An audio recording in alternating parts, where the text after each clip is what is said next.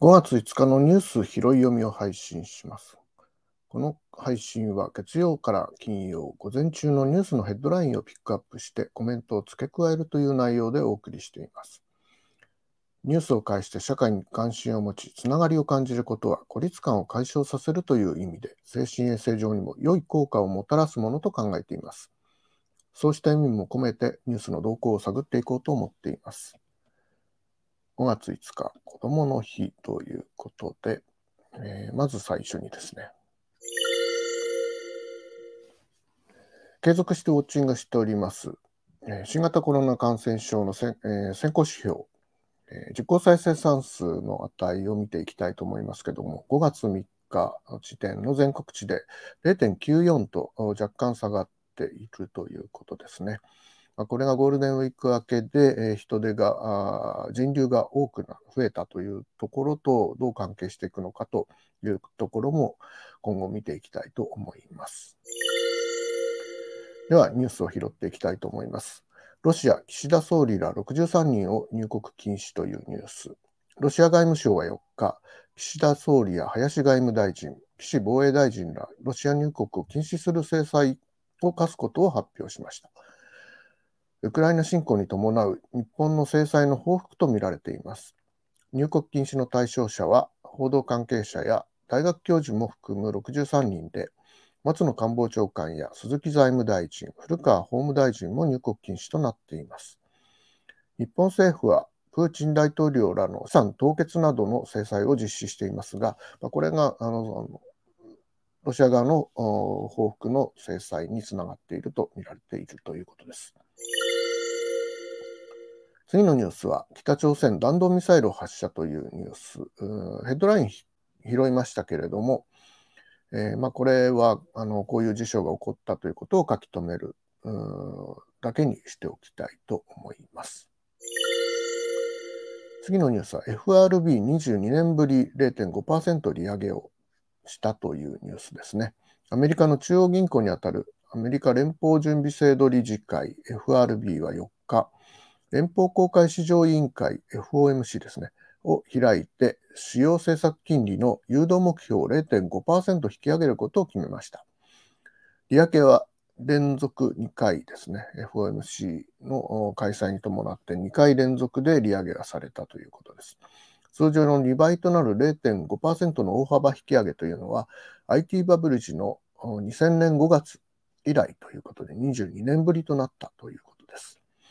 記録的な物価高の抑制、金融引き締めを一気に加速するというアメリカの方針を表したものであるということで、まあ、これは日本に対しても円安が加速するという、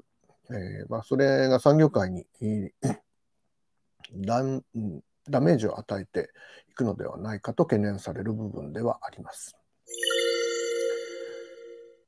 子供の日ということで子供の話題を2つほど拾ってみたいと思います。子供の数過去最小を更新というニュースですね。えー先月1日時点で14歳以下の子供は1465万人ということで、これ昨年に比べて25万人ほど減っているということで、41年連続で過去最小になっているということです。総人口に占める割合は11.7%、これも0.1ポイント昨年よりも減っているということで、えー48年連続でこちらも低下。1950年以降で過去最低を更新し続けているということですね。子どもの数は全都道府県で減少していて、100万人を超えて、いるというのは、東京、神奈川、大阪の3都道府県のみになっているということです。他は100万人以下の子どもの数しか、え都道府県にいないということですね。人口に対する子どもの割合というのは、沖縄県が最高で16.5%を占めていますが、秋田県は9.5%、10%を切っているということになります。14歳以下が少なくなっているというニュースでした。もう一本はですね、ベビーテック普及支援を開始したというニュースを拾いました。経済産業省は最先端技術で育児負担を軽減するベビーテックの普及支援を開始しました。この、まず先駆けとなっているのが、神奈川県小田原市と協力して AI で赤ちゃんの寝かしつけを助ける機器の貸し出しを始めたという事業になります。今後は効果を検証して、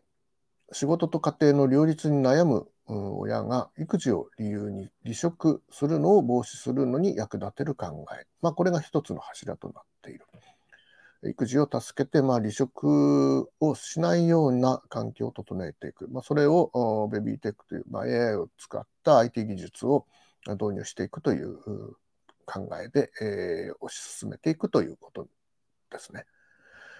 経済産業省はベビーシッター文化が根付いているアメリカに比べて日本では、まあ、こういう機器を借りることに対して手抜きという批判が出やすい。えーまあ、それによって機器やサービスに頼る育児環境というものを構築に、えー、抵抗感を持つ人が多いのではないかとしているんですけれども、さまざまな人が育児に参加するきっかけになって、親の孤独感解消にもつながってほしいとしているということなので、こうしたあの実実務面でのサポートおよび心理面でのサポートというものを AI を使った IT 技術どんどん取り入れて進めていくということはあの喜ばしいことではないかなと思って取り上げてみました。ということで5月5日のニュース拾い読みはこの辺で、えー、切り上げたいと思います。ではでは。